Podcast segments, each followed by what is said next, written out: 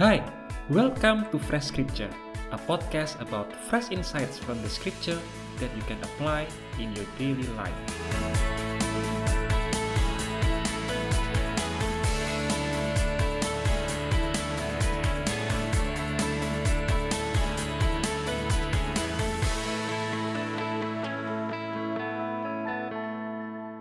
Hello, friend. Thanks for joining me in this episode of Fresh Scripture. I'm excited to be with you today and I cannot wait to share the scripture with you. Today, I'd like to share with you about the power of the Word of God. There is power in the Word of God. And if you tap into this power, if I tap into this power, then we will live a victorious life let's look at the scripture at Hebrew chapter 4, verse 12. For the word of God is living and powerful and sharper than any two edged sword, piercing even to the division of soul and spirit, and of joints and marrow, and is a discerner of the thoughts and intents of the heart. Let me read it one more time from Hebrew chapter 4, verse 12.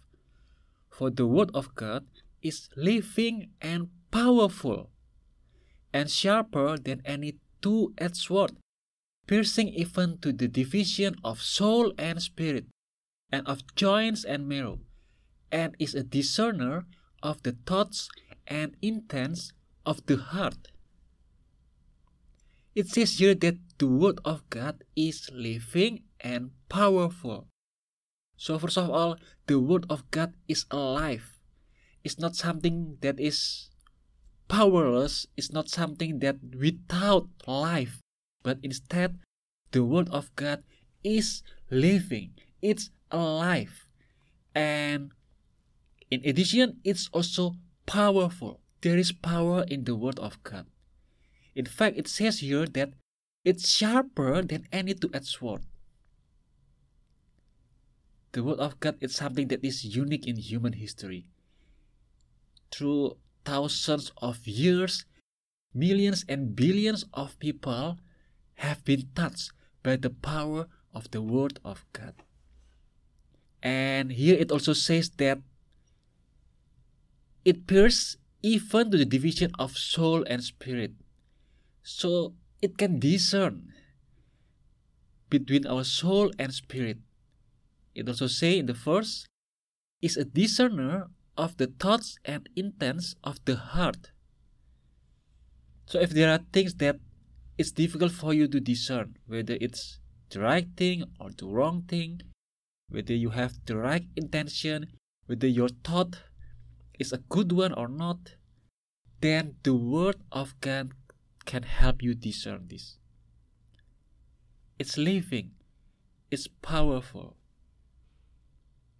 In this episode, I'd like to ask you to join me to learn to tap into this power of the Word of God. Because there is power in it. It's something that we need to do. We need to have this power. We need to experience this power the power of the Word. The Word of God can change your life. There is life, there is spirit in it. It can change your life. Maybe you are now sad, but with the Word, you can have joy. Maybe you feel like you lose hope, but the Word of God can give you hope. Maybe you feel like there is nothing good in your life, but through the Word of God, you can experience God's love It's living. It can answer your needs exactly as you need it. It's powerful. It has the ability to change your life. So if you assume that the word of God is something that's boring, then today we learn together that that is not the case. The word of God is living and powerful. It's sharp and it's a discerner of our thoughts and intents of the heart.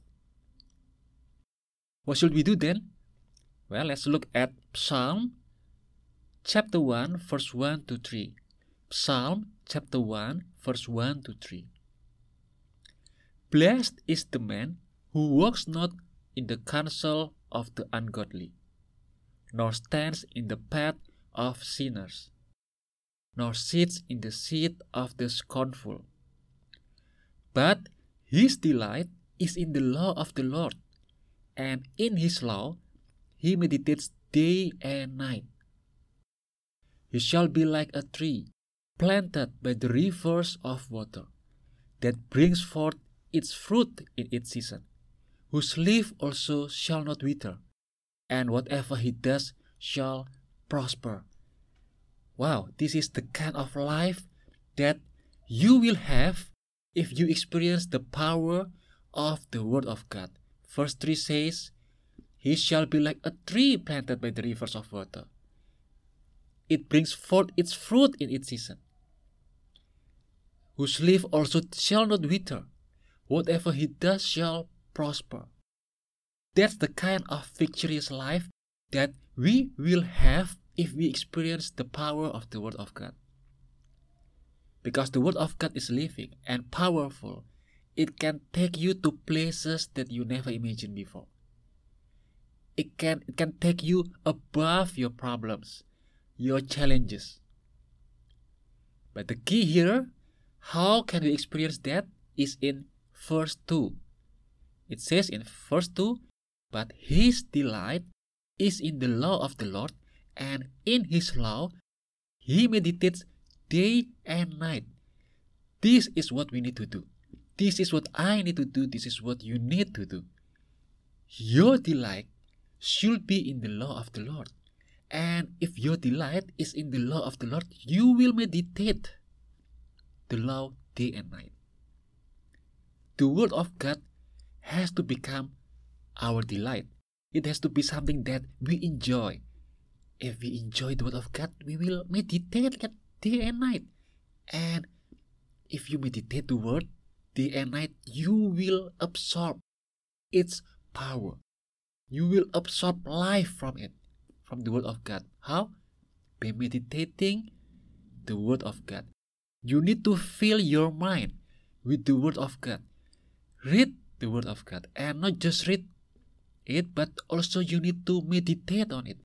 Think about it. Think about how you can apply it. Think about what you can learn from it.